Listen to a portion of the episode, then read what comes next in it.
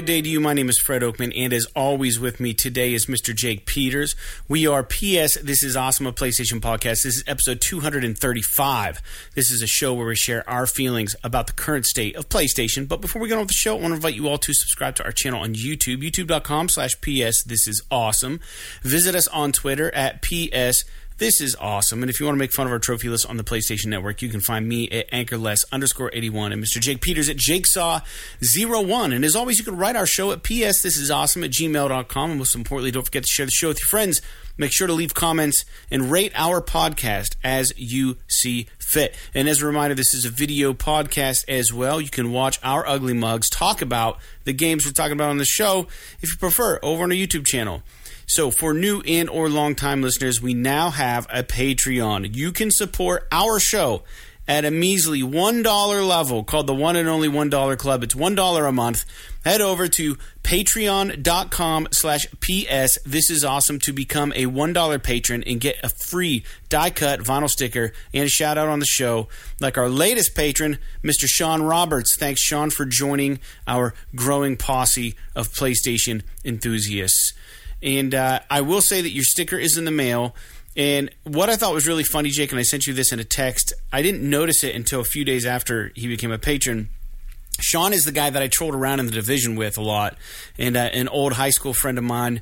And uh, yeah, he's moved on to bigger and better things in his life. I'm still in our hometown, but uh, I appreciate you listening, Sean. But he sent a really funny message over to us and uh, I suppose we have you, Jake, to thank for uh, Sean's patronage. So Sean writes, "Hey gents, I wanted to show some love for the work you guys put into these podcasts." It's great to see both of you uh, sharing your passion for gaming with others, and I hope these small gestures keep the podcast coming. Also, I told myself if Jake goes three episodes in a row where his first words weren't "I'm fucking tired," I'd start donating. Congratulations. So thanks, thanks, Jake and Sean for this one. Um, very, very funny, uh, but true. So I, so I will say, I will say that uh, I'm not gonna say that I'm fucking tired today uh, because I have had. I was up at 4:30 this morning, and you would think I would be tired, but I have had so much fucking caffeine that I am probably going to be up until like four o'clock in the morning. Oh man, so not me. I'm wired. Very good. I'm glad. Yeah, we're recording this Saturday evening. For anyone who's curious when we record the podcast, it's usually on the weekends, and usually we end up talking about you know where we are our weekend or whatever. But, um, anyways, it is Saturday evening, uh, almost 10 o'clock p.m. in Northwest PA. And Jake, how are you today? Aside from being wired, is is uh, how's your week going? Is uh, you know what's what's the word? It's been a little bit of a tough week personally. Nothing that I need to talk about on the podcast, but um, everybody faces those from time to time. Sure. We persist, and that's part of why I kind of wanted to do the podcast and I just kind of get my mind off of things, talk about something a little bit more joyful than uh, whatever the fuck it is I'm dealing with regularly. But at least I'm not tired. Yeah. Well, I'm happy to hear that uh, you're not tired, and yes, you will persist. You're that kind of person. So I'll tell you what I've been up to. Uh, maybe this will make you a little curious. Maybe not. So I don't know if I told the listeners or not, but I was making that custom campaign right for my Hero Quest game, and I had ordered. Uh, I designed this whole fucking booklet for my campaign. It's got four quests, it has all this flavor text. It's got inter- an intermission. It has an introduction. It has an epilogue. It's got custom character cards I mailed away and had made professionally. It's got 3D printed minis that I did all this stuff. Well, the book that I ordered, I didn't want to go through Staples, but good luck finding a professional printing company that will print one booklet for you. Not going to happen. So I I kind of, you know, I had to trim the fat where I could and take the take the the only really path that that was made money sense for me. So I, I, got a book from Staples. I had it made on real nice glossy kind of magazine kind of paper. Well, it showed up today, and I will say I am impressed with it.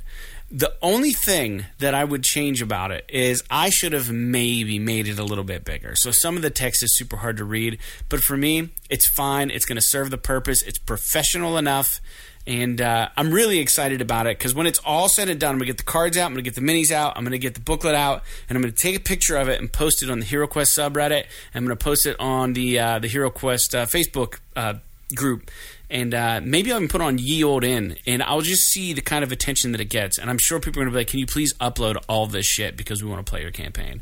That's what I hope is going to happen. I don't know if that's going to happen, but I put a lot of fucking time into it. And I can't wait to play it with my friends and uh, hopefully destroy everybody. But I did make it pretty fair. So that came in. I started. Uh, they're rolling out. I. Uh, the, another kind of hero quest thing, and, and listeners probably don't even care, but it is interesting. Maybe if you're anywhere around my age or Jake's age, you probably are familiar with this original Milton Bradley game that Hasbro now owns the rights to. I talk about it all the time, incessantly, because I'm so into it um, they released a uh, a quest pack. Well, two quest packs actually.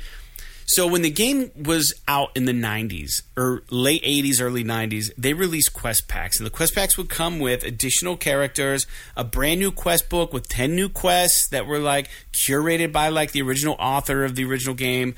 And one was like they're all based around a different character class that you had with the original game. So in the original game, you get a barbarian, you get a wizard, you get a dwarf, and you get an elf. So the the only two quest packs I ever owned as a kid was the dwarf quest pack in the in the uh, it's called Return of the Witch Lord, and I'm pretty sure it's the that is the dwarf one. No, there's one called Kellar's Keep. I don't know what the dwarf one would be. It's not really. It's neither really. It's it's not really the Kellar's Keep. I always thought. A- anyways, doesn't matter. I had I had Return of the Witch Lord and I had Kellar's Keep, and apparently they had one for the barbarian called the Frozen Horror. And the Frozen Horror apparently, I believe, was only released in Europe. So, like, no one in the U.S. ever really had a chance to fuck with it. And if you did, you and if it did come to the U.S., I may be misspeaking. It was very tough to find. The Frozen Horror has been re-released with this Hero Quest release, along with Kellar's Keep and the Return of the Witch Lord, which is amazing. So I have uh, the Frozen Horror here, and the amount of additional rule like you can hire henchmen you can hire like you have certain rooms they, they have like different uh, artifacts that you can get that like make you quicker on ice. Um, so some rooms are made out of ice so your guy can go right real fast through them and like there's like pit traps at the end that you have to roll for. So they've really expanded the the frozen horror quest pack on this. So i've been painting the new miniatures for that. So i'm real excited. They just announced I believe the Elf one, which is the Mage of the Mirror, and uh, it's not coming out till spring of 23. But Gen Con is going on right now for all the nerds out there. Avalon Hill, where the board game company, they they also make Betrayal at uh, Hill. What is it? Betrayal. Ah, Uh, what, House on the Hill. Yes, thank you. Yes, that's a pretty pretty uh, big board game. They make they're behind that one. They own the rights to that one, and now they they're doing Hero Quest.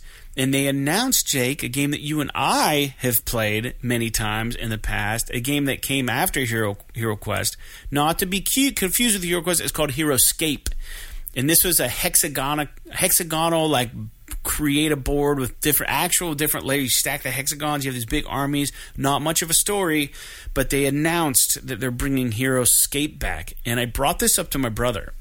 And my brother said that he wasn't even surprised that this game's coming back. And I'm like, are you kidding me? Like, it wasn't that big of a deal, was it? And he said, a lot of game designers now got their start with Heroscape. So the current people in the in the game, like the younger the younger crew, it's it was it was like their gateway drug to like these kind of like wargaming games was Heroscape. So Avalon hmm. Hill are going to be re-releasing. I have a, I have a lot of old Heroscape stuff. I, what it was worth a lot of money. I don't know what it's going to be worth now now that they're re-releasing this shit if they're just going to like remake the stuff that was already there if they're going to try to make it better what they're going to do. So it's been an exciting week weekend for board gamers. I will say before we get into games we're playing i don't know that we have a lot of news this week. There's not a whole lot to talk about but No. jake and i are here in full force. We're going to talk a bit. That's why i didn't mind going off on a tangent. But uh, if you're watching you probably aren't able to see because it's so small. But this is like the size of the miniatures. Oh, I have it on a pill box where I cover up my info, but not that you better read. It's all blurred out. But I have these little guys and I paint them. That's what I do. And uh, I just made two custom doors that are in my 3D printer right now that he pulled off tomorrow morning. So it's exciting, man. You got to get in on some of this hero hero quest stuff because that's the easiest of them all. Um, somebody told me a fun drinking game, and uh, I'm not encouraging drinking at all. Uh, I think if you can hold your liquor and you can be responsible with it, it can make for a fun uh, party environment for like you know adults or whatever. But I think uh, they told me that they play Dungeons and Dragons and they play here games like Hero, Hero Quest. Uh, they turn it into a drinking game that anytime your character has to drink a potion, you have to take a shot. And I thought that was kind of creative and fun. Mm. Um, but anyways, that being said, let's talk about Jake some games that we are playing. I didn't really have any other news um, outside of, I guess, the fact that uh, I haven't gotten a lot of gaming in either. But the games I'm playing, I'm still playing PGA 2K21. I did dive into Tony Hawk Pro Skater 1 and 2. And I think, Jake, is it possible that you're misremembering Tony Hawk uh, 1 and 1? Because you mentioned it was all just a downhill jam. When I powered it up and played it, it was like it was like yeah, 2. I was thinking that too. I was thinking that too because I um, I played a little bit a little bit of it also. Now I didn't play every uh, every level or whatever. Mm-hmm. Um, I thought that there was at least one level that was like a downhill jam level, but maybe I'm wrong about that. You might be thinking Skate or Die for Nintendo because I know there's one in that. Mm. Yeah, I don't know. I mean, it's so weird because I didn't really play a lot of. Uh, I didn't have a PS One Mhm. when these games came out, so I didn't have a. Ch- I didn't really play a ton of them. Um, I, I like I said I, previously, I, pay, I played a lot more of uh, Tony Hawk three and four Yeah. but uh, you know, I do remember I do remember a lot of these levels that are on these uh, these two remastered games. Right.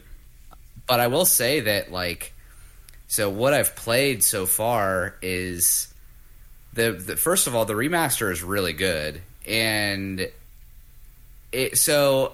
I was thinking, I thinking of it um, in one way specifically was that this game is exactly how I remember it being, just in the way that it controls and stuff. but it's also way harder than I remember it. being. I don't remember remember specifically like just face planning when doing spins and stuff. And uh, it's it's definitely a lot more challenging than I expected it to be for sure. But that's cool though. I mean, it, it I guess it kind of takes into account, you know, maybe we're just better gamers when we're kids or something like that or maybe we just have more time to master them or whatever, but yeah, I, I did play it a little bit. I now maybe I didn't play very much of it. I've only played like I don't know. I got like all of the challenges except for the high score and stuff on the first level of of Tony Hawk One, um, and I unlocked a couple of the other levels or whatever. But uh, I like I don't.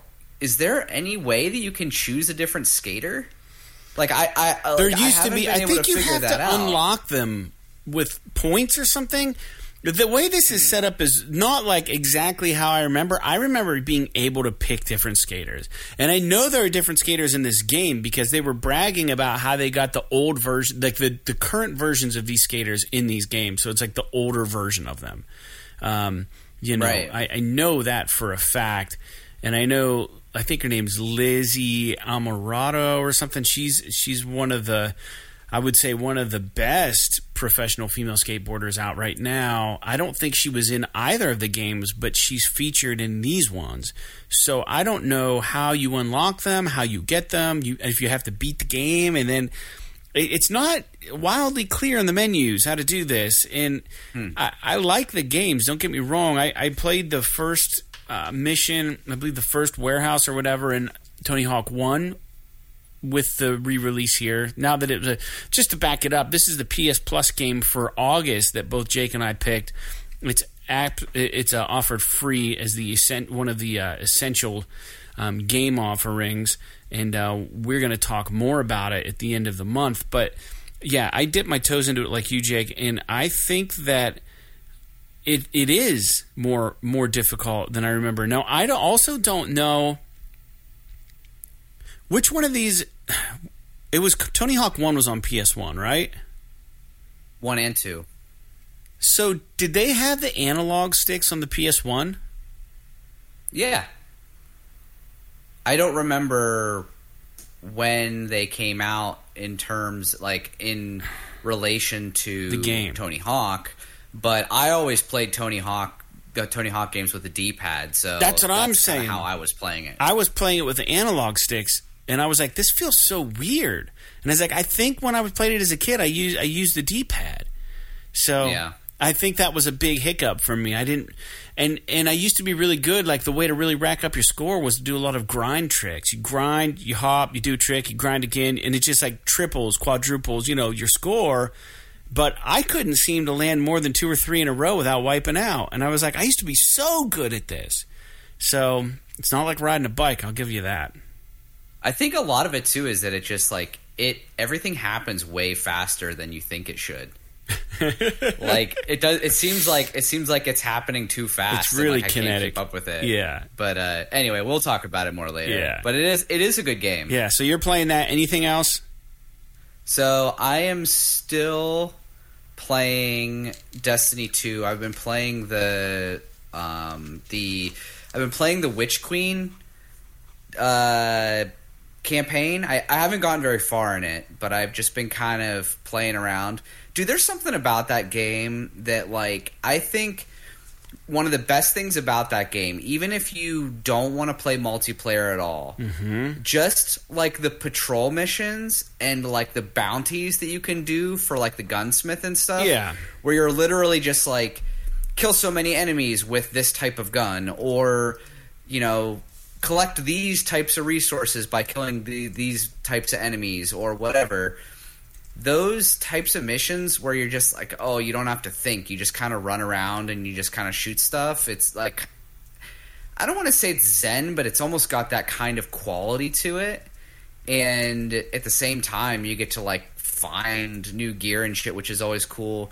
They added a new like well since i've played it which has been a while they added like these feature where you can you can unlock you could basically they, in Diablo 3 they called it transmogrification which is where you could change the Oh, yeah. look of a piece of gear to look like another piece of gear Keep the stats. and you can like unlock these unlock these things that you can use to make other gear look like it and you can only do it on legendary equipment or or better and so it's cool like now you can have uh it's not like you know like when you play fallout your character always ends up having like this fucking hodgepodge of random shit on them when they're running around the wasteland. Mm-hmm. In this game it's like you can make your character look sick as fuck even if you don't have like all of the best matching stuff or whatever which is kind of cool. I mean you're never gonna get like the really really fucking all that like glam rock shit that all these guys have now where they got like wings and glitter and all this kind of shit unless you do like the really crazy epic gear and all of that right. but uh, I don't really like it when my character looks like that anyway. Like I just want, I want because I play as a hunter class, and I just want like a character that just has a dope ass cloak and just looks real, just looks like some just legit military dude. I don't know. I mean, I'm pretty easy to please in that department. Yeah. So, but uh, I and I haven't started it yet, but I downloaded Cyberpunk. I think I'm going to start playing that That's a good idea. because I haven't played it yet, and supposedly the PS5 version is pretty good. So Yeah. I want to give it a go. But I, it's one of those games that I'm, I'm like hesitant to start it just because I know it's going to be a a time sink. It's not. So- It's not as long as you think. You can. You can get through it pretty quick. It's not. It's not as large as a game as you know one would be made to to believe. So it's it's not like The Witcher where it took me fucking 90 hours to beat the campaign. No, The you don't. And if you, you don't have the completionist attitude, you can just kind of get through it. Like you level up pretty quick. I remember not ever feeling like I was over leveled or under leveled for anything. Um, rather under leveled. Uh, you know, I did feel over leveled on some stuff, but it does a pretty good job. As long as you do a couple side quests, you can just keep the main mission going. Nice. Yeah, yeah. Well, what do you say we get on with the news here, Jake? Um, I think that's a good idea. I'm trying to take down. We had a listener write in recently that they wanted us to uh, timestamp timestamp our uh, our uh, videos on YouTube because that's a feature, and I'm trying to figure out a technique to do it. And we're going to start with this one and see if this is easier. But we're talking about. Uh, the news now. So, Jake, Push Square is rolling out these quizzes. I think they really want us to get 100%. There's a new quiz. Quiz. There's a new quiz. There's a new quiz. And uh, I think we need to dive headfirst into this quiz. Now, if you're a new listener, Jake and I go over, we get a lot of news points from this site, pushsquare.com.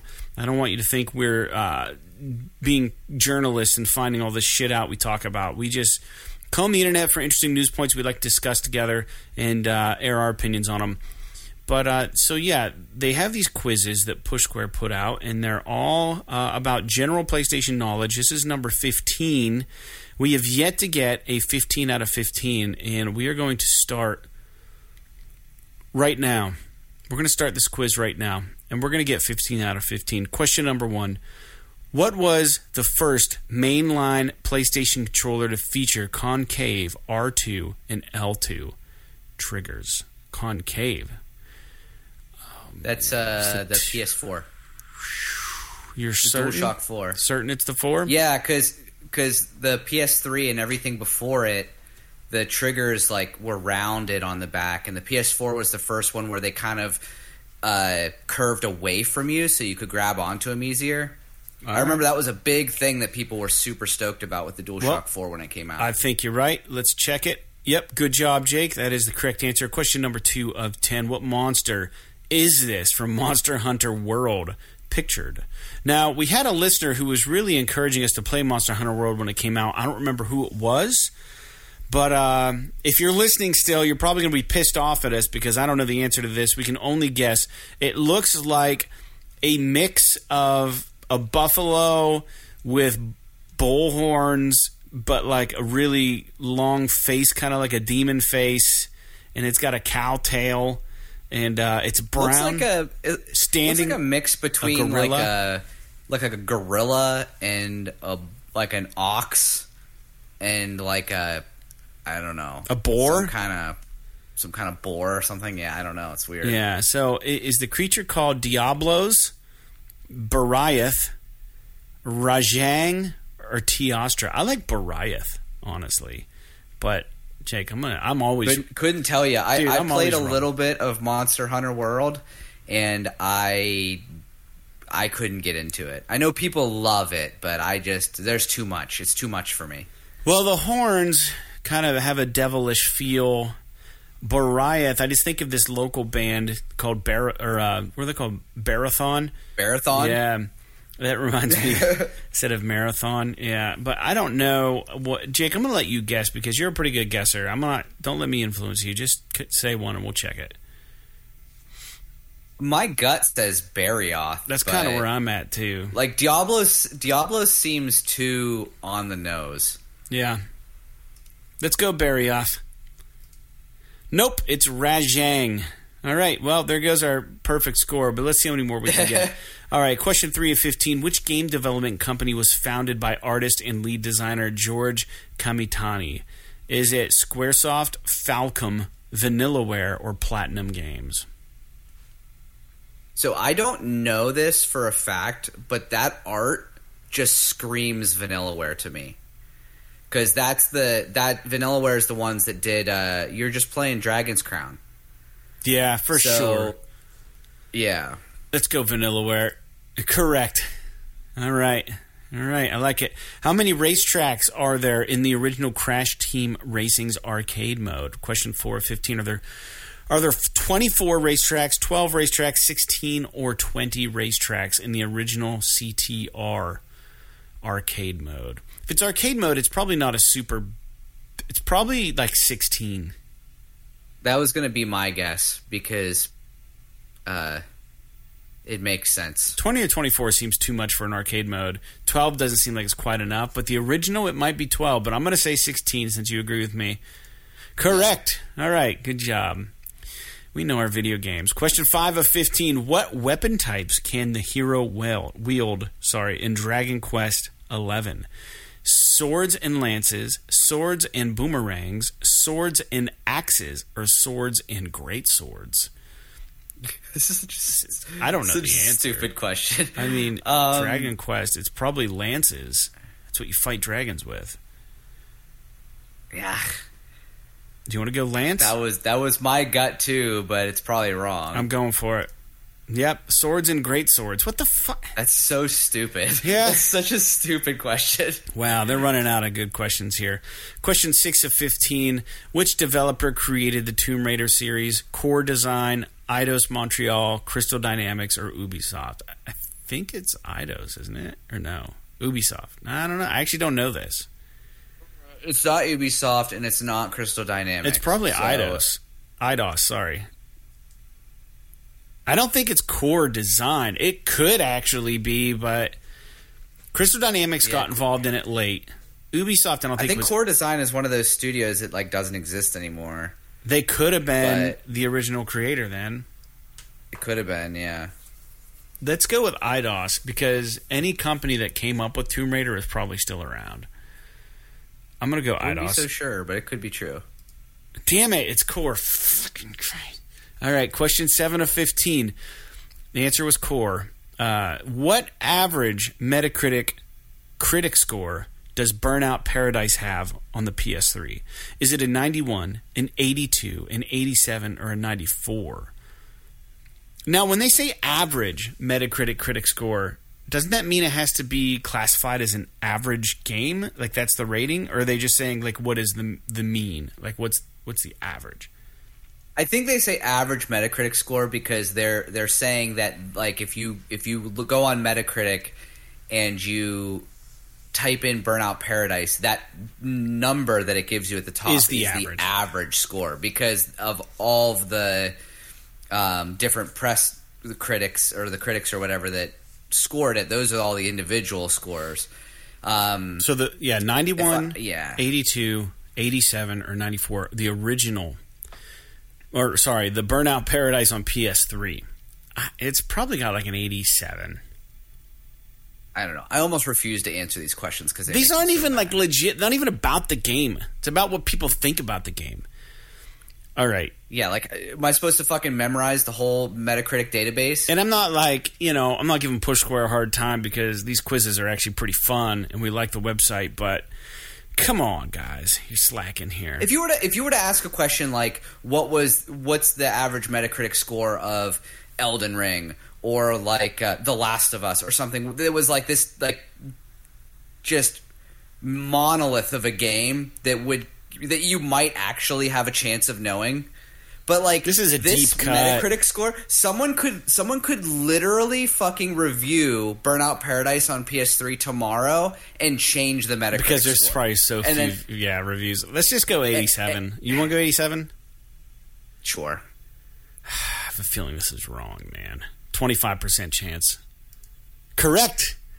Ah, Nice. the We had to get one guess the right gods this time. smile upon me. Uh, the PlayStation gods. All right, question eight of eight of fifteen. What animal was featured in the logo of former Sony developer Psygnosis? Psygnosis? Signosis. Signo- Jesus, Psygnosis. I I'm gonna wait today. Um, I'm guessing they're responsible for the Wipeout games. What animal was featured? Was it a dolphin? Was it a lion? Was it an owl or a fox? I think it was an owl, which would make sense because owls are like smart and Psygnosis is kind of brainy. Mm, foxes sounding. are too. They're sly. Let's go, Owl. You're a better Oh, guesser than me. foxes are sly. Yeah, Owl is correct. Nice. Man, I would have loved to have been you taking like the SATs. Just, Just guessing. great at Just guessing. circle and C for everything? Yeah. In what year, question 9 of 15, what year did Assassin's Creed 2, Call of Duty Modern Warfare 2, Killzone 2, and Uncharted 2 Among Thieves all release on PS3? What a hell of a year. Um, 2009 yeah, 9, 10, 11, or 8. I think it is 2009. because Good Uncharted came out in 2007 because they were they were all two two-year years cycle on that apart. It was yeah, it was 2007, 2009, 2011, which is like the the greatest Like I still don't know don't how they made Uncharted 2 in 2 them. years. I don't know how they made any of them in two years. To be honest with you, Yeah. But I don't. Uh, yeah, I, it's crazy. All right. Well, question 10 of 15. Which company published the original Demon Souls in North America? Was it Atlus, Sony, Square Enix, or Bandai Namco? Bandai? It was Atlus. All right. Bandai publishes the, the their games now. Has been publishing them now, but I think the original Demon Souls was was Atlus, Atlus with a U. because Sony didn't want to do it. Let's do it. Atlus, boom, correct. Good job, Jake. I trust in you. What PS3 title did Sony reveal at the end of its 2010 E3 press conference? Was it Twisted Metal, Little Big Planet, Uncharted 3, Drake's Deception, or Killzone 3? Probably I honestly have no idea. I don't think I watched this. Pre- I don't think I watched this conference. Uncharted 3. This is pre. This is this is pre podcast. So I mean, I didn't watch a lot of. The when did Uncharted 3 come out? 2011. That lines up. Yeah, but Twisted Metal came out around then too. Um, It wasn't Twisted. They wouldn't Little Big end with Planet. Twisted Metal. It's definitely it's either Killzone three or Uncharted three. yeah, but Uncharted Three. Well, is it, is it revealed? Hmm. Yeah. I don't know. I mean, seeing as how Uncharted was on a two-year cycle, it could be that they didn't re- reveal Uncharted until 2011, so that it for it to come out at the end of 2011. But I don't know. I'm gonna let you guess, Jake, because I don't know either. Well, it's not Little Big Planet because that was basically a launch game, and it's not. Um, I don't think it's Killzone. Excuse me. I don't think it's Killzone Three. Take that, listeners. Yeah.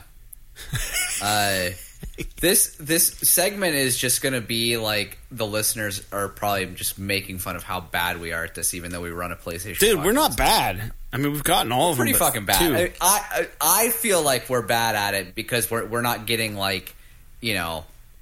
we're not getting good. Ask A plus easy scores. questions.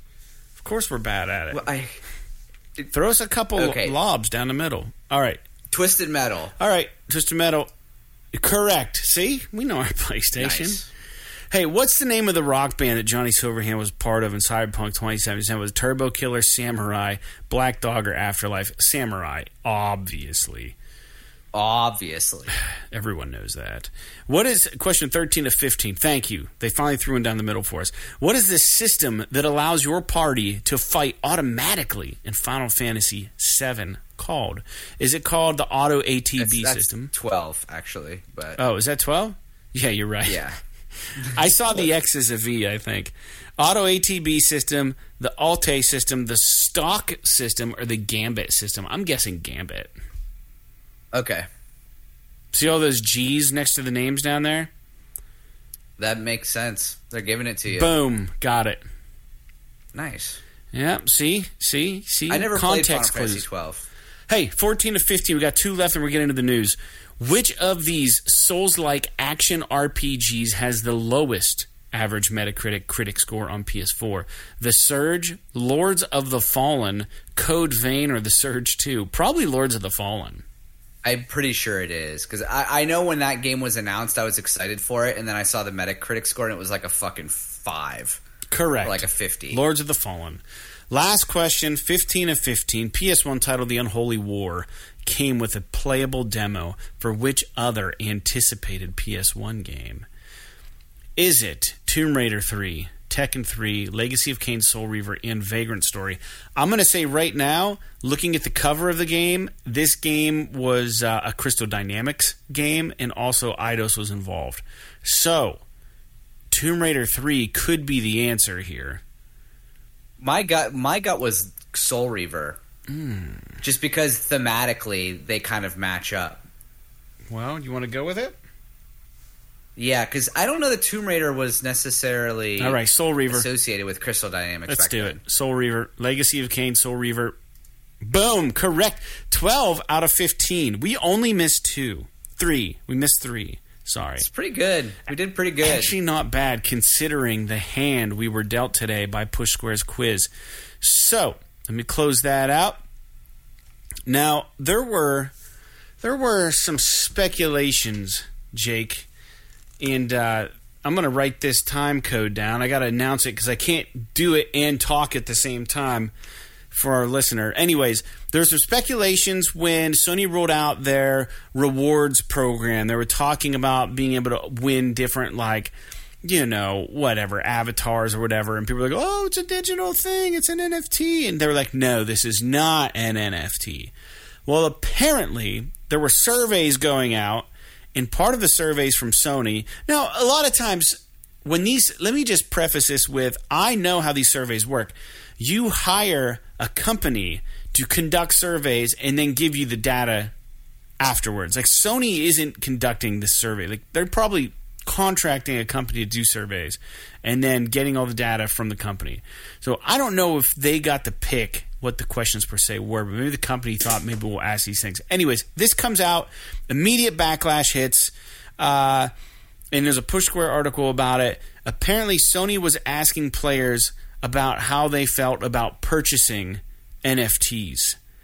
And the question I think specifically was which of the following NFT slash digital collectibles would you be most interested in purchasing? So this is kind of a I, I can understand why people would be upset about this because they don't give you a choice of choosing between digital collectible or NFT. Because I might be interested in purchasing a digital collectible if, you know, I don't know, but I, there is such a stink on NFTs that it's so right. I don't know. I it's it's really really weird. I, I think that they should just avoid the space altogether. 100% agree. So this was apparently some sort of question or something that was happening at Evo recently. Um, in the options for answers, it's multiple choice, so it's not open ended. It's a multiple choice. The first one is Evo branded. The second one is favorite music artists. Third one is favorite esports players slash teams. Fourth is PlayStation items, and the fifth is favorite game characters. So obviously, there was a lot of blowback about this. Um, we don't really, I, I might say we, I think the player base in general, can't speak for anyone but myself, but I would assume or presume that, like you, Jake, most most of the people don't really want PlayStation to get involved in NFTs. So I don't know why you would want to purchase a, deli- a digital collectible in any capacity. Right, right. So why Sony? You know what I mean? Like like those are the types of things that are cool. Like trophies are cool when you earn them because it's like a it's like a bulletin board of all of your achievements where like I I don't want to purchase a trophy. If Sony was like, "Yeah, you can have this trophy and you can put it on your shelf if you buy it."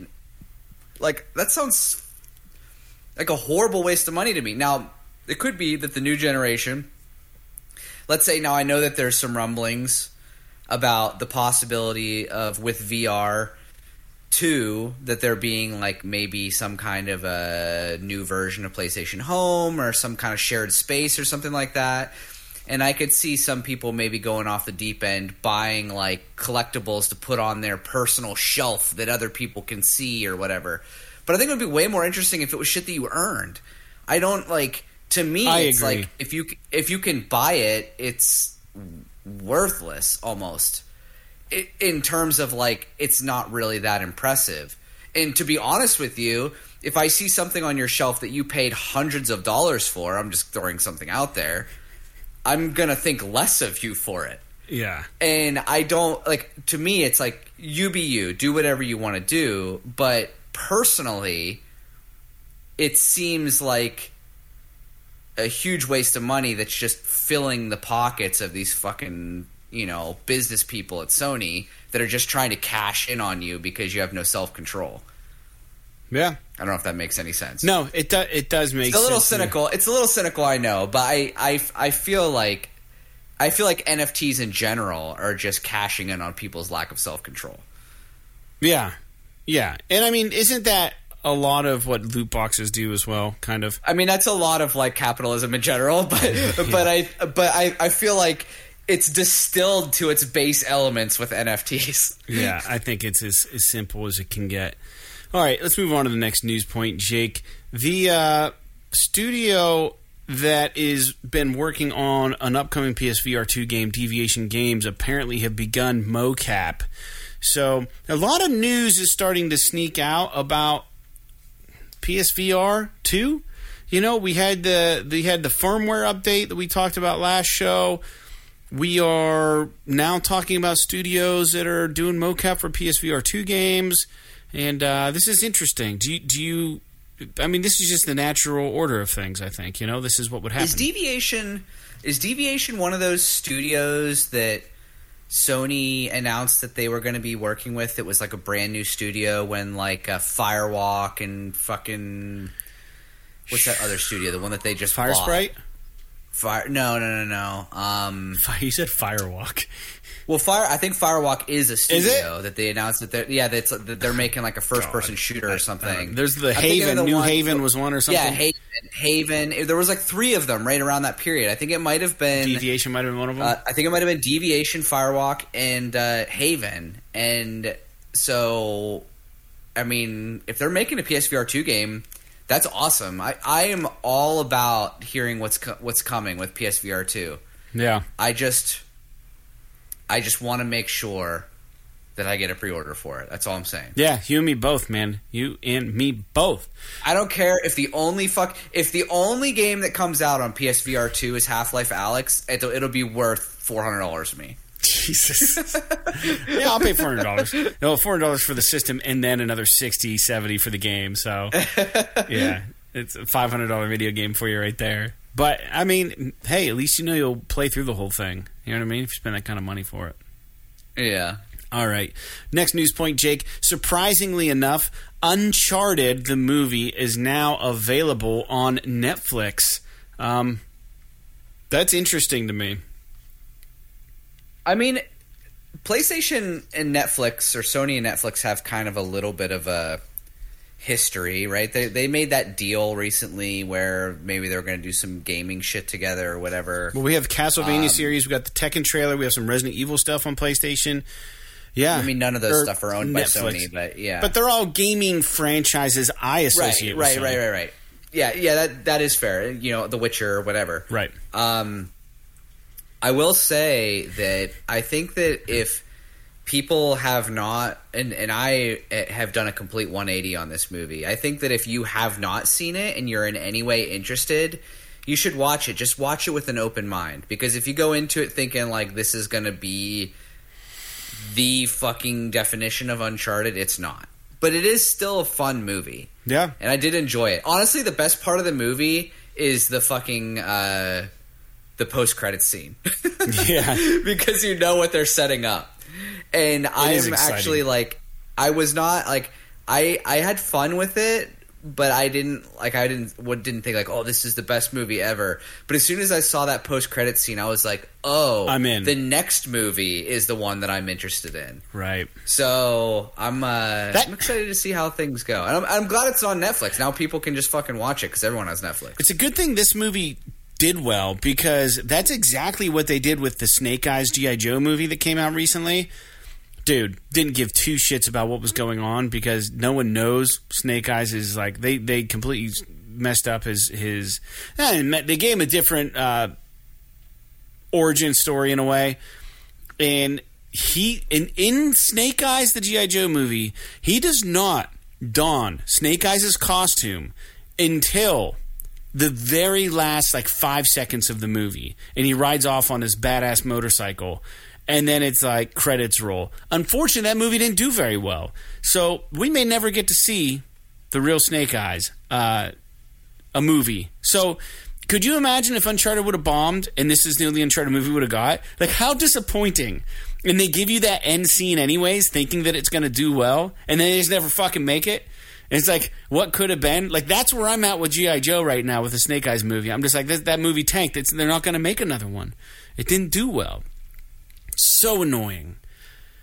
Ah, I but can't they win need to, for They losing. need to make man. a move. They need to. I mean, I know it doesn't make a lot. Probably wouldn't make a lot of money, but they need to make a fucking GI Joe movie about a character that's not Snake Eyes or Storm Shadow. Yeah. like pick a. There's so many GI Joe characters. I don't even know a lot about GI Joe, but I know there are so many interesting characters Oh. in that universe that they could choose from, and it's like they make it. They, they choose like either Snake Eyes and Storm Shadow. Both are very cool characters, but they're so played out at this point. And all of the other characters that they pick are the most mundane, boring fucking GI Joe characters Yeah. on the planet. Duke. planet.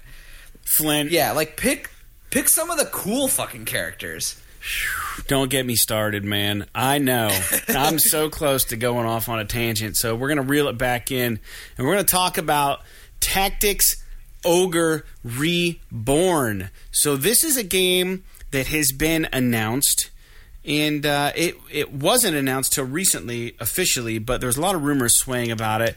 Um, it's finally official. This game has a release date of November 11th this year, and uh, it looks like a tactics game, old school tactics game. I don't know what all they've done with this game. There is a reveal trailer now. Jake, you said it has a pretty big fan base. I don't know a whole lot about it, but I think that I'm excited about it just because it looks old school. So, if I'm not mistaken, and you, I've never played this game, but you can tell if you look at the trailer. I think this originally came out on Super Famicom slash SNES, whatever you want to call it, and which I guess technically they're two different consoles. Maybe it came out for the Super Famicom, which is the Japanese version, and it didn't come out for the SNES, but I don't know um, because I never played it.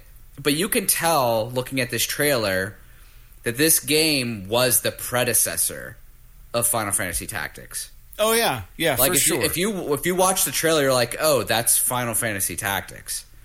Like there's some stuff that that looks a little bit different, like the characters, like the the screen where you can like select like go through all your characters and stuff like that looks a little bit different than Final Fantasy Tactics. But like the map and the like the like where you actually travel from place to place, uh, the the battle like uh, the battle graphics and the battle maps and stuff. They it looks very much like Final Fantasy Tactics. So I get the feeling that if you're a Final Fantasy Tactics fan, you're probably really gonna like Tactics Ogre Reborn. If you don't already love Tactics Ogre, Ogre, sorry.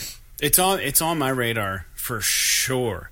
'Cause I think they did a, they did like a PSP port of it called like Let Us Cling Together or something like that. Oh, yeah, I don't know And I think about that. people really loved that, but now they're actually like re. I don't know if it's a re, full remake or just like a remaster for current. Gen I guess I'd have to watch the trailer with some volume. I had it on mute when I was looking at it. Um, yeah, it looks looks fine. It looks like it's exactly what I would expect.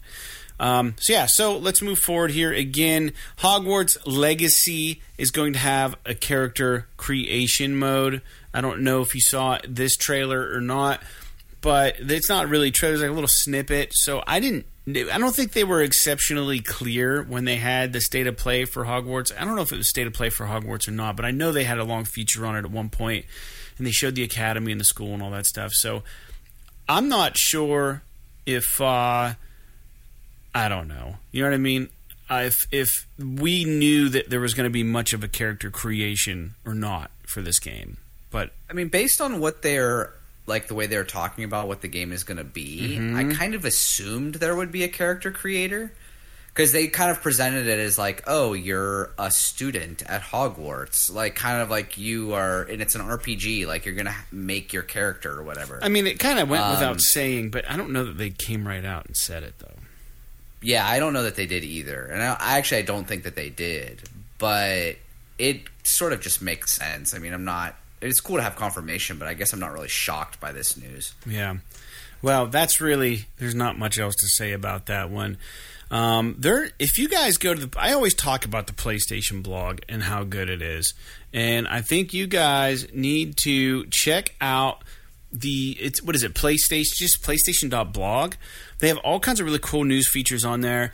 That game that came out recently, Rollerdrome, um, they they did an interview with this uh, musician that goes by Electric Dragon, and they're like a synth composer. and they did all of the music for Rollerdrome. And it's incredible to watch this three and a half, four minute interview with with with Electric Dragon. It's awesome, and he's got all this vintage analog gear, and he's like, you know, it looks like an old school telephone switchboard where you're just plugging shit in to connect calls. Yeah. And they're just turning dials. He's fucking hitting shit. And it's like. And he's doing all this shit and he's using these wires, analog wires. It's so cool that like this this Rollerdrome composer did all of this analog. And uh, it I'm I'm actually I really want to play this game. Uh, from what I've read, it handles really well. The soundtrack, uh, there's some TLC that went into that, but watch that little video if you can because it was really interesting. It was it was like four minutes. It's worth watching. It's on the PlayStation blog. Um, any opinions on that, Jake? Um, I have never dabbled in that type of music creation, but I've seen videos of people doing it, and I I think it's really cool conceptually. It's it's like um it's like how I feel about a lot of multiplayer games, Yeah, right? Where it's like I think that it's really cool and I love the concept of what they're doing and that the fact that they're able to do it that way, but I would never play music that way. or I would never I would never play a video game. Like I'm not I, I wouldn't say I'd never play a multiplayer video game, but I don't really enjoy playing multiplayer video games. hmm You know what I mean? So like it's one of those things where I just I I can love and appreciate. it's it's an interesting concept of being able to love and appreciate their ability to make music in that fashion while simultaneously understanding that I don't think I could ever make music that way.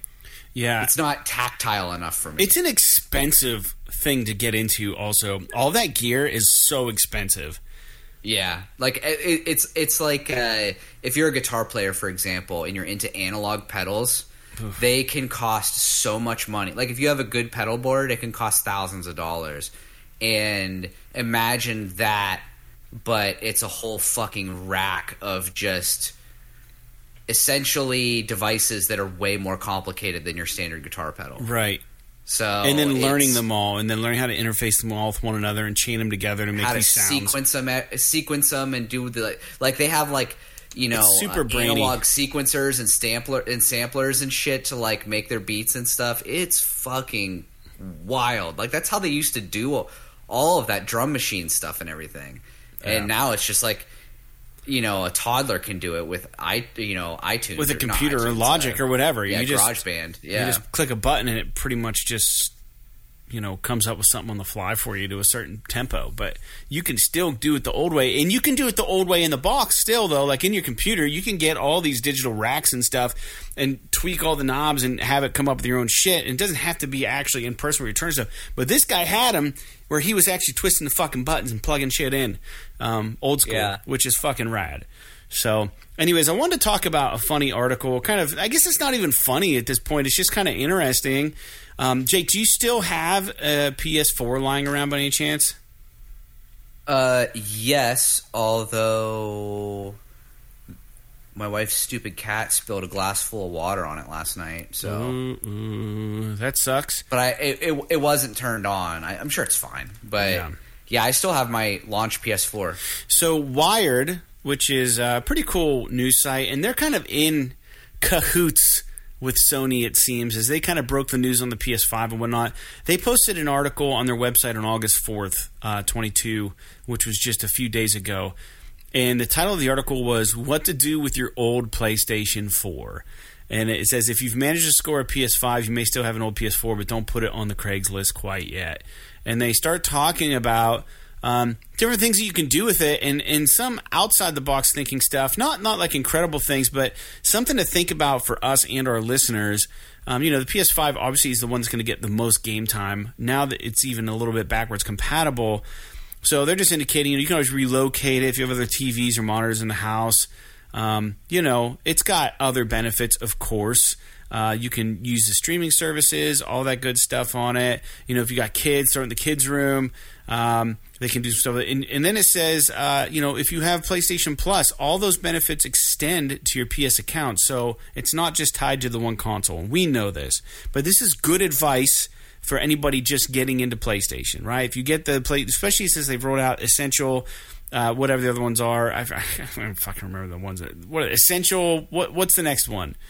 Premium Extra and premium. Yeah. God, I'll never remember those. So if you've paid the extra dollars for that and uh, you somehow have a PS4 or someone you know has a PS4, if it's tied to your account, so you can use it and all that stuff. Says you can. Now this was one of the more interesting ones. Says you can make it a PlayStation 5 Junior so there is a feature on the PlayStation 4 that you can stream directly from it, giving you a second console to access content that's on your new PS5. It's a remote play option in the system setting on the PS4. So you can pair your PS4 with the PS5. Um, you know, and it goes on in the Wired article to indicate that, you know, it's not perfect, the controls aren't perfect, but you can still do this. So if you're looking to do something like that, you can use your PS4 to run your PS5 in another room to whatever TV it's plugged into. So not a mm. bad idea. The only hitch is that you have to use the DualShock 4 on the PS4. So I thought this was kind of a neat little article to talk about. And they had a couple other things on here. You know, you can use it for streaming. It's kind of what I mentioned earlier. But ultimately, you know, it's it's one of those things where you might if your PS5 breaks, you don't you may not find one again. So hang on to that PS4 right now. It makes the, the most sense, really. Um, it does indicate. So, go ahead. I was just gonna say, like, since I'm feeling cynical this evening, yeah. the cynic in me is like, what if, what if uh, Wired wrote this article because uh, they know something. Sony doesn't want people buying used PS4s. they would rather have them buy new ones or well, of course they buy would. PS5s. It's possible. yeah, but, I don't know. Yeah, I mean, I, I, I have a PS4. I have no intention of getting rid of it. Um, I have a, an Xbox Series S. I would more than happily get rid of that. Or sorry, no, I keep my Series S. The fucking Xbox naming convention is fucking terrible the Xbox One S last generation. I have one of those. I would get rid of that one because I don't give a crap about it. But that's all, that's because there is literally zero difference between the two consoles in terms of interface or anything. It's just that one is more powerful than the other. Yeah. So uh, but as far as the PlayStation 4 and the PlayStation 5, there's a, like there's quite a bit of a difference in those two consoles. So I do feel like I technically have two different pieces of hardware, and uh, I don't know. I mean, I just think that it's impressive that I got this PS4 on launch day, and it still works to this day. Yeah, mine. I still use it every too. now and again to play something. Um, yeah, I mean, I don't ever use it anymore because it's stupid to use that when I have a PS5 that can run the games way better. But if I ever want to travel but still play like a PS4 game, I'll take it with me so I don't have to break my PS5. Yeah. Yeah. It is it is incredible Sony's products at least the consoles seem to last a while. I'm knocking on wood because fuck if I'll ever find another PS5. I got real lucky with ours, Jake. My brother's still looking Dude, my PS5 one. does is my PS5 has been doing like weird shit, and so it makes me kind of nervous. Gotta clean it out, dude. Dude, the SSD is like the thing that costs so much money in that thing, and I I keep getting these things where I, I keep getting these messages that say can't back up this certain save file to the cloud. Yeah, mine does that all the time. Don't worry about that. It's, it's it says that mm. it says the save file is corrupted. Yeah, did you look it can't up? Upload it. Yeah, it's it's some sort of known thing. I don't know why most of my save files can't upload, I, but I, then I find them on the cloud, so I have no idea why I get those error messages. Well, a lot. It's it's always old shit that I haven't played in a long time yeah. or played in a while, and if I go to my local storage, delete it, and then re-download the the cloud file, it doesn't do it anymore. Oh, interesting. It's weird. It like it's like it only like it's like something about it gets wonky, and then if I re-download the save file from the cloud, it just is totally fine. So it must be like I don't know, something's going out of whack, like an index is getting screwed up or something in the storage. Yeah. Well, let's move on to the final news point, Jake. Now, this is probably the most important thing to discuss, and I don't know if there's even a lot to talk about here, but it, it is definitely flooding the PlayStation channels on Reddit's and the Twitter universe and with uh, other podcasts. Everybody's been kind of there's been this there's been this grumbling or rumbling rather that it's very possible we are on the cusp of Sony acquiring Square Enix. And this is interesting to me. Uh, I don't know. I don't know a whole lot about it. Um, and and maybe not even, maybe not even Sony acquiring them. Uh, so I went to this article. This is PlayStationLifestyle.net, and I put a link up in our notes here. And uh, I just guess there's there's a, there's a bit of scuttlebutt about this, and uh, I don't know. I, I, is it possible?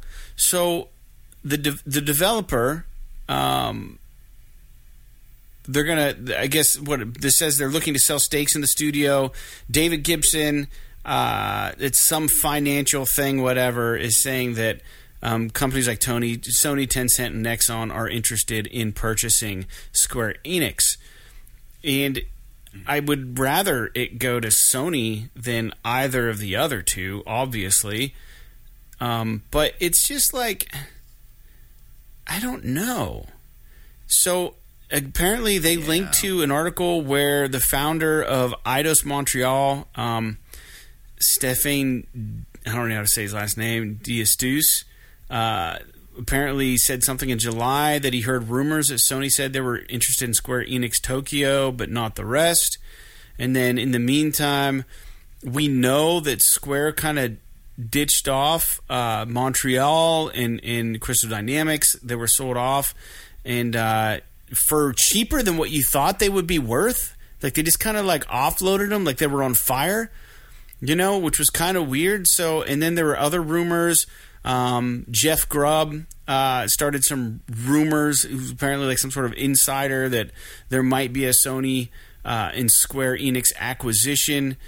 And I don't know. I, I, just feel like we are on the cusp of some news. For a while, there was a lot of, and this is just purely speculation. I can't claim to know any of this shit. Jake and I aren't. We're, dude, we're not in the in the freaking know like a lot of these people, but you know, it's uh, we saw a pattern where like there was an acquisition on Microsoft's part, and then Sony acquired somebody, and then Sony acquired somebody, and Microsoft acquired somebody, and then it was just crickets. And there were these rumors that a big acquisition was going to get announced, and it never fucking got announced. Nothing, nothing came out. Nothing came out of the weeds. And now I'm starting to feel the cogs turning again. I think we're going to hear something and the stuff with I don't know. What do you think? Do you think it's possible? And if it is, what does that even mean? Because the last acquisition we, we announced was the Bungie acquisition, I believe. And they indicated that the big one, I guess, and they indicated that yeah. they weren't going to preclude Bungie from releasing games on any console. I think they just kind of made that deal to ensure that Bungie games were going to stay on PlayStation consoles. Um, mm-hmm. So, I mean, is this the, is this a similar kind of defensive maneuver if they try to acquire Square in this in this manner? I don't know. I don't know. I it's I don't like any of those of things it, where like honest. I like I wish that Sony like nobody would buy Square, but if somebody is going to buy if if it really boils down to if Sony doesn't buy Square, then Tencent is going to buy Square then I'd say, okay, yeah, Sony needs to buy Square just to make sure that Tencent doesn't fucking get it and start putting all kinds of crazy, you know, shit in Final Fantasy and stuff. But, um,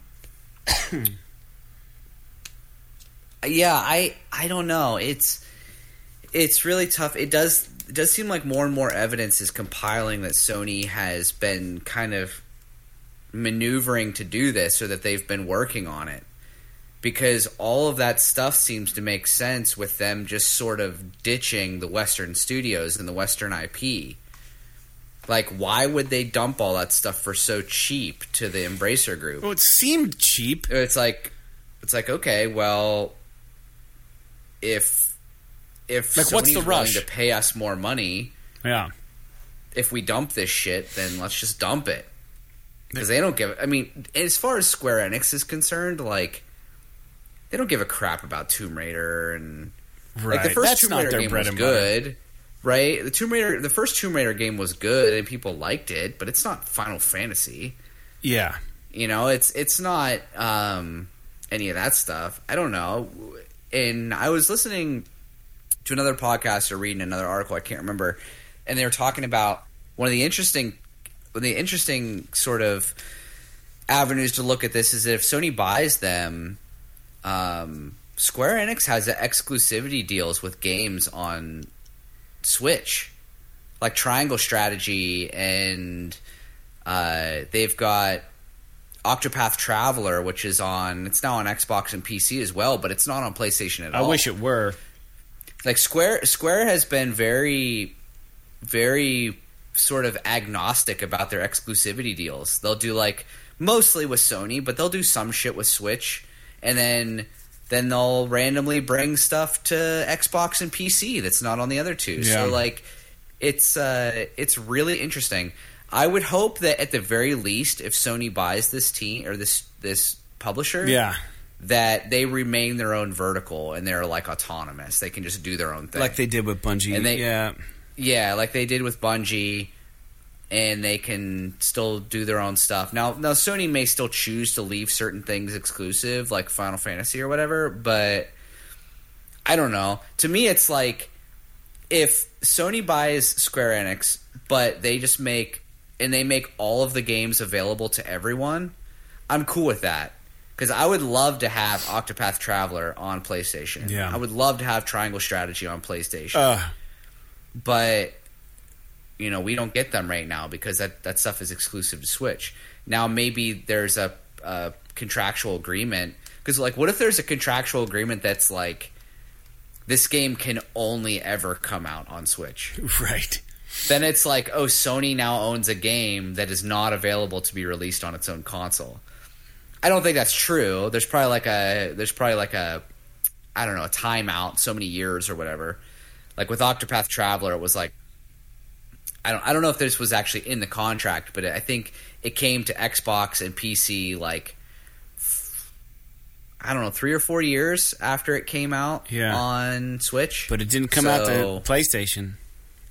and it still hasn't come out to PlayStation, so that's interesting. But if you think about it, Final Fantasy VII Remake, which is arguably way fucking larger than Octopath Traveler, is still exclusive to PlayStation, even though they said it was not going to be forever. Yeah. and then eventually it would come out to other consoles. So Uh, it's interesting. I don't know. I don't love it, but if if the alternative is them being purchased by a studio like Tencent or a publisher like Tencent, then uh, I would rather Sony buy them. Um, or even, I mean, Nexon isn't really horrible. Nexon, I believe, is a Korean studio, which I'm a little bit more okay with than you know another Chinese interest. But yeah.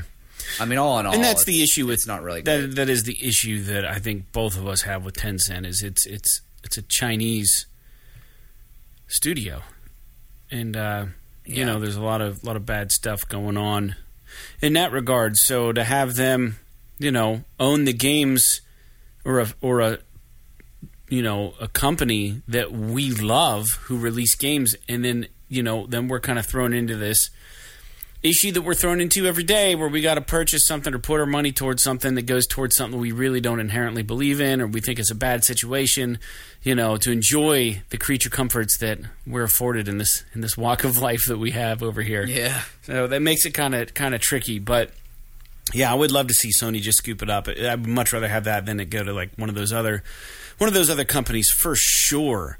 Um, so that's about really all as far as the news goes. Jake, I think you've said everything I needed to say or anything I thought about saying as far as that goes. So let's talk about new games coming out this week on the PlayStation Network. If anyone hasn't noticed, they've refreshed their summer games. Uh, the 75% off games. I missed a shot at the regular Quarry game for like in the it was in the 40 range and it got pulled off. I didn't pick it up, and then it's back on there, but only the deluxe edition, and it's like fifty three bucks right now on sale.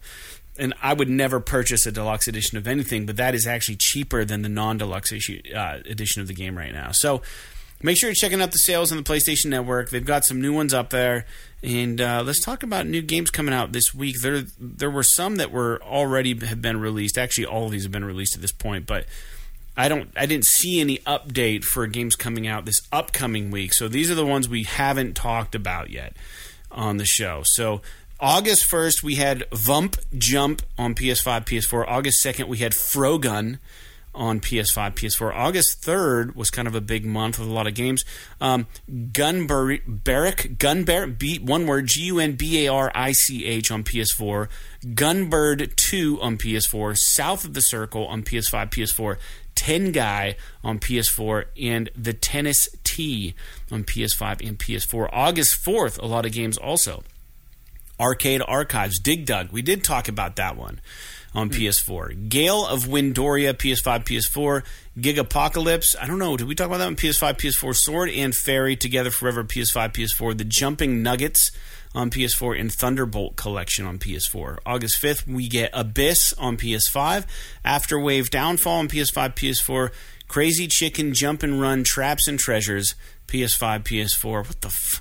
Gigabash on PS5, PS4, Gunducky Industries Plus Plus on PS5, Highway Driving on PS4, My Girlfriend is a Mermaid Refine PS4, One Last Memory Reimagine on PS4, and Roll the Cat on PS4.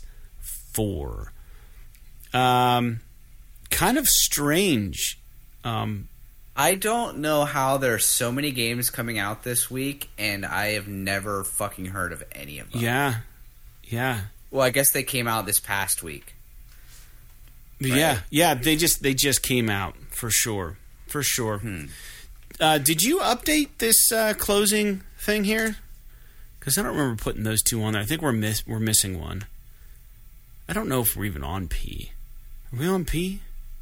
We must be on P. Dude, I have no idea. I think find another game with P in there before we shut things down. Jake, closing comments. Do you have anything you'd like to say before we shut off the show? I I would like to thank the listeners again, and thanks to Sean for being a patron, and uh, thanks for everybody for tuning into the show. I think that we'll see how this works with time stamping our YouTube video. It may not be perfect, but it'll be something for you all. It takes a little bit of effort on my part, and it is a little distracting when we record the show for me to mark all this shit down. But I'll try to I'll try to do it if this works, and then we'll have it, and then that way I don't have to listen to the show when we're done recording to figure out where all the timestamps are, because that's just that's what I was doing for a couple episodes. I would sit down, I would come up with a synopsis, and I would just start taking notes on when we talked about things, and I had to sit and listen to what I just did for like an hour and 20 minutes after doing it, and it sucked. So I'm not trying to do this podcast and make it suck for us. We're supposed to be having fun. So this will work, and I think as we continue to do it, it will become more second nature. So apologies for the little little bits and bobs where I'm trying to track down our conversations today. It's for the YouTube uh, viewers. And uh, unfortunately, there's no way to track our topics on the podcast streaming services. That would be interesting to put chapters on podcasts for podcast streaming. When when is that going to happen? It'll happen eventually, probably. But anywho, Jake, you got any closing closing comments? Anything for the listeners? I just noticed that you're wearing a pirate's hat because it's that murdered out P. Yeah. So it's not the typical yellow. And I just had the thought of like, so on like my social media feeds and Oh, stuff God. like that, occasionally, I'm not a big baseball fan at all, but occasionally I'll get like baseball highlights and literally every single time the Pirates are in one, they're the butt of a joke. Every single time. Like, you remember that play from a couple years ago when it was like them just like it was like fucking Benny Hill. They were like overthrowing bases and like guys were like just running around, just scoring. And it's just like Yeah. I saw someone. I saw something recently though where like one of the guys on the Pirates, uh, clipped a ball and they thought it was going to go foul, but it just rolled along the first baseline and then just stayed in. And I- he got safe. And the thing that's the thing that's crazy is that they were just standing there. I don't remember what the other team was, but they were just standing there watching this ball roll, and and there was nobody else on. If he'd have just fucking kept running, he could have probably got to third base. Yeah. By the time that ball stopped rolling, but he stopped at first, which is, I guess it's safe, you know. But um, it's pretty. I just I don't know. I, I don't know why I just thought about Well, that. one of one of the recent memes I saw um, is when the two Pennsylvania baseball teams played one another, and that was the Pirates and the Phillies. And on the scoreboard in the stadium, it was a P for the Pirates, and both teams had a score of zero, and then it was the P for the Phillies. So it literally read poop, and everyone was like taking pictures and sending it around, um, which is essentially what both of those teams amass to right now, uh, unfortunately. Yeah, I don't know. Cole Hamels used to pitch for the Phillies. He was decent. I the Pirates have, you know, we just got a guy, and uh, you know, we always just get a guy, and then a year later we lose that guy, and uh, that's just the the way it's going. You know, we're not a great team. We got a lot of heart. I mean, how how shitty. I mean, for me, it would be a dream come true, but for like some of these aspiring baseball players to finally make it to the big leagues and you got drafted by the fucking Pirates. Like that right now the team with like they haven't been involved in a World Series in what seems like forever. I don't even know the year. You know, like 93, 94, no, it's been longer than that. They weren't in a World Series. They almost It was in the 90s. Oh, yeah, was that the one with Sid Bream? Barry Bonds. where Sid Bream screwed it up. He was on our team, and then he, he got traded to the Braves. We played the Braves in the World Series. Uh, and then yeah, think so. that was like that's the curse that happened. Um, I'm gonna look up when that one was. It had to have been in the 80s. 90, 90 uh, It was a playoff game. It was a National League Champion Series in '92. It wasn't even the World Series, and the Braves won to go on to the World Series, but then lost the World Series. So what? So what happened? So Sid Bream used to play for the Braves or for the Pirates. He was like a really, really well respected pirate player. We ended up losing him to the Braves, and then we played in this National League playoff game. And Sid Bream, I believe, uh, he kind of rounds third and he goes straight into home plate in this slide. Um, LaValliere, the catcher for the Pirates at the time, hit him with the tag, uh, but Bream's left hand got a hold of the plate, and the umpire, um, actually, what I hear, died four years later of a heart attack on opening day in Cincinnati, ruled Sid Bream, Sid Bream as being safe when clearly we would argue, the Pirate fans, that he was definitely fucking out. But he scored, and that's what sealed our fate since. And uh, he was our player. So he was like the ultimate traitor. And uh, we shouldn't have gotten rid of him. Pirates should have learned their lesson. Keep the good players. So, anyways, we've never we came kind of close when Cutch and those guys were, you know, we, we had we had some good players for a while, and uh, it was one of those weird playoff games where it was just one game, and it wasn't like a playoff series. It was one game. It's a wild card. Yeah, and we had to win, and we've been in them twice now, and we've lost both of them. So we've come some pretty fucking close when we shouldn't have defeated all odds, and we get to the wild card on a on a miracle itself, and then lose that game. So, I mean, I can't imagine. I've told this to a lot of people. Could you imagine the insanity that would unfold in Pittsburgh, Pennsylvania, if the Pirates were in the World Series. It would be bedlam. It would be absolute fucking crazy town. So I don't think that it would even be a good thing at this point because I'm sure there would be casualties. Because that I city. spoke to. I I spoke. There was a guy that visited our shop, um, that was from Chicago, oh man. and this was like literally right after the Cubs won the first World Series Oh, in like man. whatever eighty years, whatever the fuck it was. And uh, I asked him like what it was like. He was like, "Dude, cars were fucking burning in the streets." that's how crazy it was after the freaking Cubs won the World Series. And I don't know if it would be that crazy in Pittsburgh. Yeah, but I would. do know that my parents, my dad played baseball all growing up. My parents used to watch baseball all the time, and that '92 championship loss hmm. Killed all of their interest in baseball. They have not watched it Because of since. Sid Bream. Oh, that's so good.